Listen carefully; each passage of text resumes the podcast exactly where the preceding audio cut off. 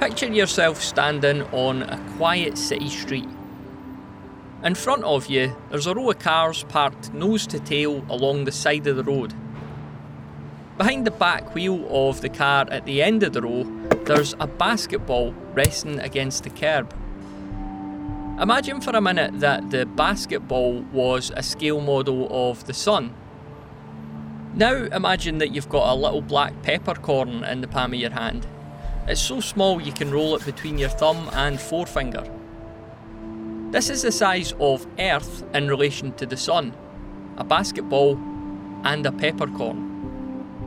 Now, to gauge the distance between the two, stand alongside the basketball that's resting behind the back wheel of the last car, and then start walking down the street past each car one by one. Once you've walked six full car lengths, that's about the scale distance between Earth, or peppercorn, and the Sun, the basketball. So there we are, a tiny peppercorn in the middle of a street, which is obviously huge in comparison. But if that's got you feeling small, we're not done yet. If that little peppercorn was the Earth, over 70% of it would be covered in water. And on the land itself, you might think that we humans at least have that conquered. But here's another fact for you. If everyone lived as densely as they do in Manhattan, you could fit the entire human race within the shores of New Zealand. And what percentage Earth does New Zealand's landmass cover? About 0.05%. Think you could even see that on your peppercorn? Let's upgrade our peppercorn to an apple for a second so we could take a closer look at something. Firstly, take a bite out of your apple. Now, look at the chunk you've just bitten out. See how thin the skin of the apple is? That's pretty accurate in relation to how thick the Earth's crust is. So, inside that apple skin is every cellar, tunnel, subway system, and mine shaft that we've ever dug out the ground. Shrink your apple back down to a peppercorn now and take a look at the street around you. Now, understand that this street is just our solar system. What about the next street over? That's a different solar system entirely. What about a street on the other side of the city? What about a street in another city altogether? Or a city in another country? So, what's my point with all this? I'm not trying to give you a headache. It's just to demonstrate that we're all floating on a tiny peppercorn in a vast, immeasurable space. And what's more, we're all collectively just a tiny dot on that peppercorn. There's very few places on it where we could survive naturally, and we certainly couldn't survive naturally anywhere off it. Our home, our own world, that's hostile enough. So, what about places like Neptune, Venus, and Mercury? Have you ever wondered what it would be like to go and visit these places? To walk around and explore them without the risk of actually being dead within a few seconds? Well, that's really the purpose of this podcast. It's called Hostile Worlds, and it's going to basically be an audio tour around some of the most fascinating yet deadly places in the universe. I'm your host, Matthew McLean, and I'll be ably assisted by many others throughout the course of this series. And the first of those people is Colin Gray, right here at thepodcasthost.com. Not only did I steal that apple off his desk earlier, I recently found out that he's got a pretty interesting and relevant qualification, one that could definitely be useful to a podcast series like this one. Let's cut to one of those quirky NPR style snippets of dialogue that absolutely hasn't been staged or scripted.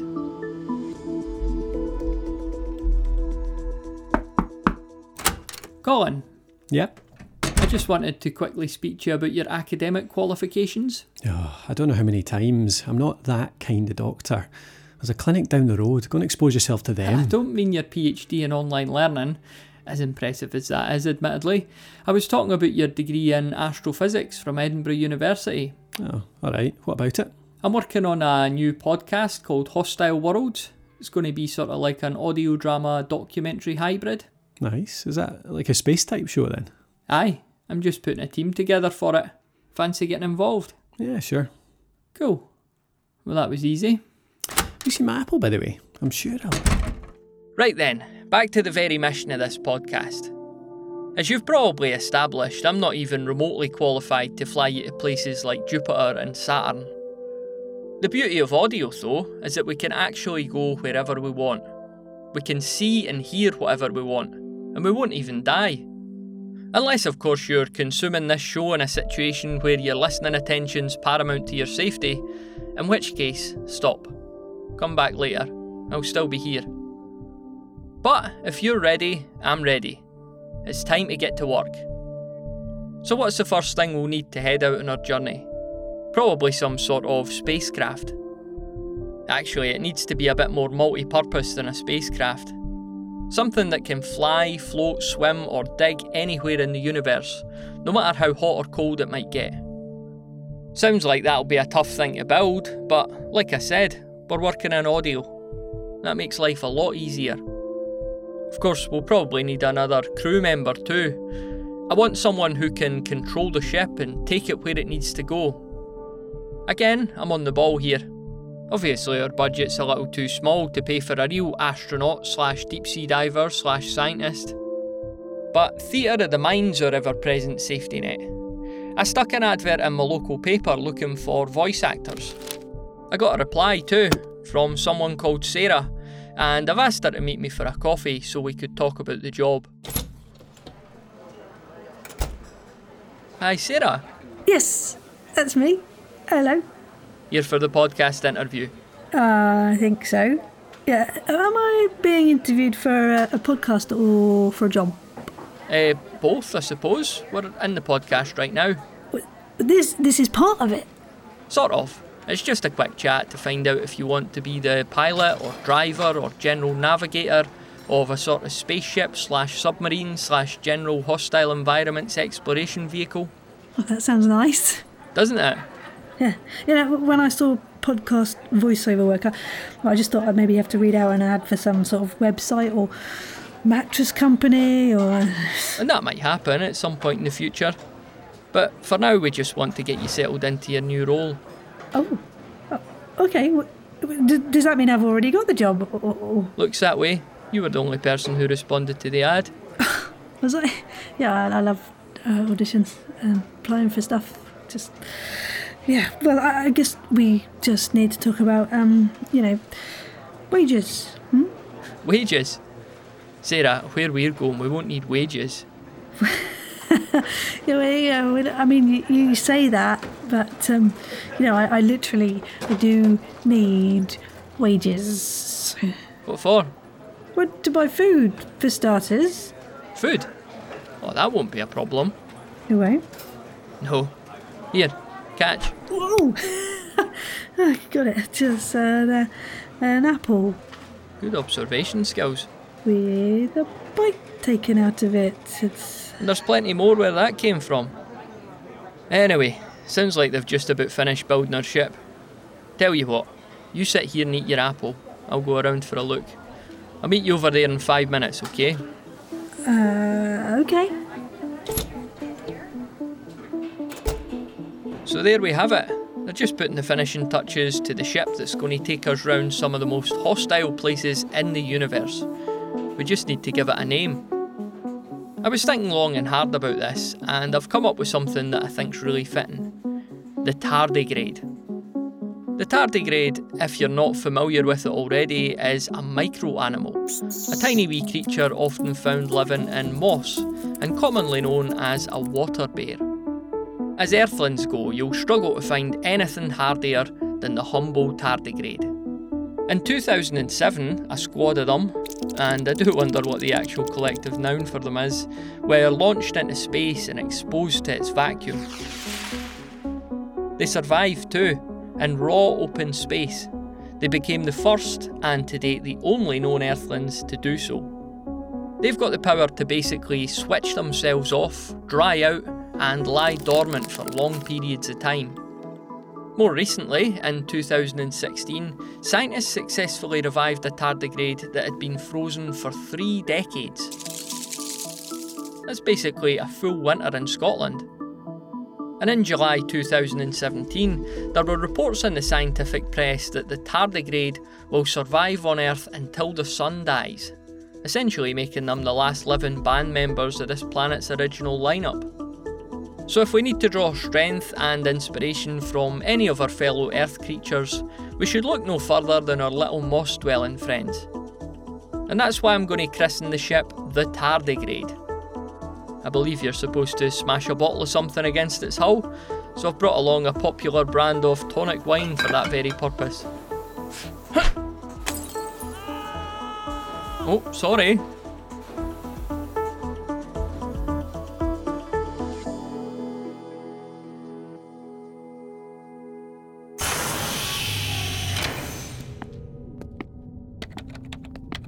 So how you settling in, Sarah? Yes, yes, yeah, great, thanks. I, I love these uniforms. Just. Pretty cool, eh? I got that my car boot sale in Falkirk this morning. Have you had a wee look round the ship? Yeah, I have. Yeah, yeah. One of the guys who built it, he was just in here talking me through what everything is and, and what it does. Uh, oh, oh, oh, he asked me to give you this invoice. There you go. Right, aye. I'll make sure I pay that as soon as possible. I'll just add it to my to do bin. Yeah, is um, is that not just an actual bin? Is it? Oh, aye. So, what was this guy saying to it? What have we all got in here?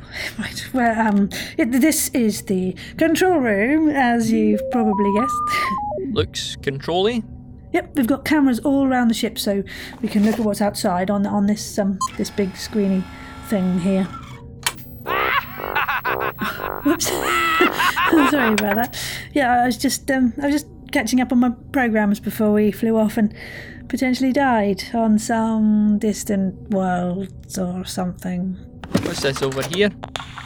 Ah, that's our radio communication channel. Yeah, now if you ever need to get an expert on the phone to ask them something about one of our destinations, you, you just dial them up on this. That'll come in handy. And you know how to control the ship and all that jazz? Sort of. Sort of. yeah, I'm just looking at some uh, tutorials on, on YouTube. Hmm. Oh, yeah, yeah, I've stuck some L plates on the front and the back too, just in case we uh, encounter any intergalactic tailgaters. Roadhogs! Excellent. Well, that's pretty much us sorted then, isn't it? yeah, I think so. Yeah. Uh, do you know where you want to go first? I do. It's somewhere I've been fascinated with for years.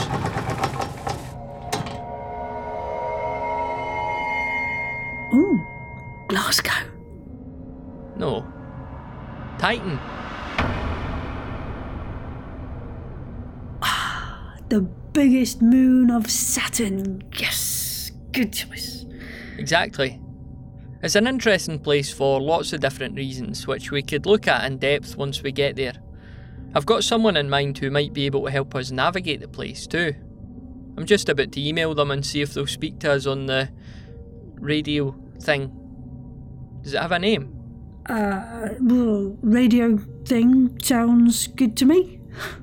Right, well, radio thing it is. Whilst I do that though, here's a wee appetizer for you and the listener. What, is that a cassette tape? Hi. I wanted to go for the retro futurist vibe. I was a big Commodore 64 fan when I was wee. So, before I play this, I'll just say that one of the many things that's interesting about Titan is this huge hydrocarbon sea on it called Kraken Mare. Well, a couple of years ago, I actually set an audio drama there. It was partly inspired by a story in the news about NASA discussing the idea of dropping an unmanned submarine into Kraken Mare in the year 2040. I thought to myself, imagine if there was some sort of alien structure or wreckage under there. So I came up with a story where a satellite orbiting Titan sends images back to Earth showing just that. Something that looks like a crashed alien spacecraft lying at the bottom of this huge hydrocarbon ocean. Naturally, NASA began making plans to send a team to Titan to investigate, but it's a billion miles away in the outer solar system, and it's going to take a long time to prepare for something like this. That's when they're beaten to it by this eccentric British billionaire who fast tracks a mission up there with only three astronauts. When their ship arrives in Saturn's neighbourhood, two of them land on Titan, whilst the third remains in control in the moon's orbit. You know, Apollo 11 style. The two on the ground, McGovern and Jameson, travel to the shores of Kraken Mare where Jameson boards a tiny one man submarine and heads down into the depths to literally get to the bottom of things. Intrigued? Well, I'll put a link to the whole thing in the show notes over at hostileworlds.net, but here's a wee clip for you now. McGovern? Sorry, Captain. I'm approaching the objective and. What is it? Come on, talk to me. It's like nothing I've ever seen. Honestly, you, you wouldn't believe it. Is everything all right? Everything's fine. Better than fine. This is just incredible. Well, spill the beans then, for the love of God. Is it some sort of. Craft. Yeah, it's a spacecraft for sure, Captain.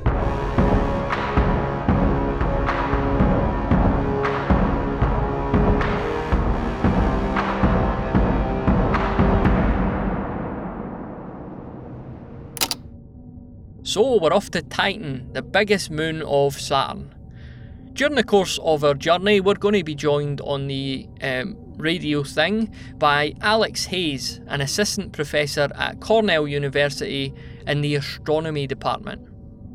Alex specialises in solar system exploration and is part of the Cassini mission to Saturn research team.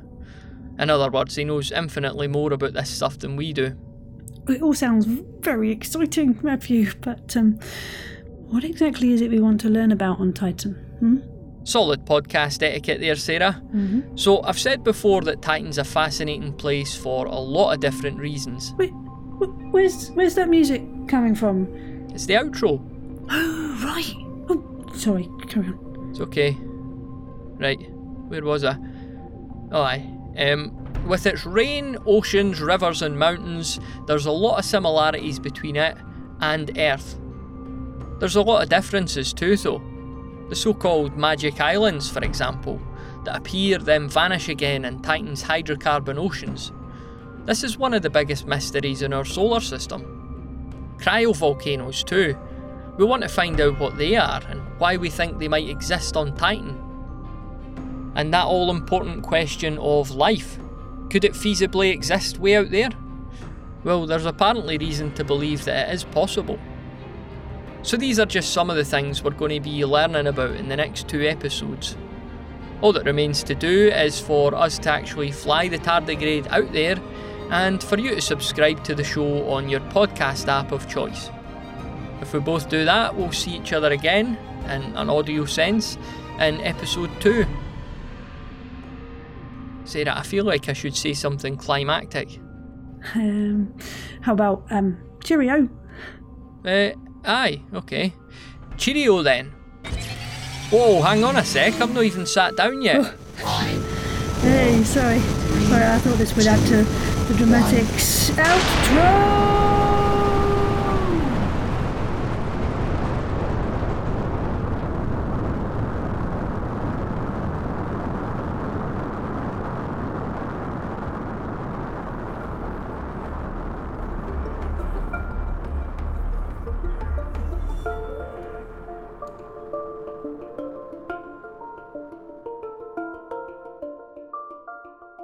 Thank you very much for listening to Hostile Worlds, a series created and presented by thepodcasthost.com.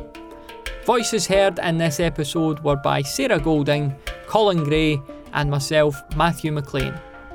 Also heard was a segment from Kraken Mare, the audio drama. A link to the full thing can be found in the show notes at hostileworlds.net. Special thanks go to Alex Hayes at Cornell University, Hayden Goodfellow at Kielder Observatory, Mike Malaska at NASA JPL, and Robert Cudmore at Yap Audio Production. For show notes, series info, and links on where to subscribe, visit us at hostileworlds.net.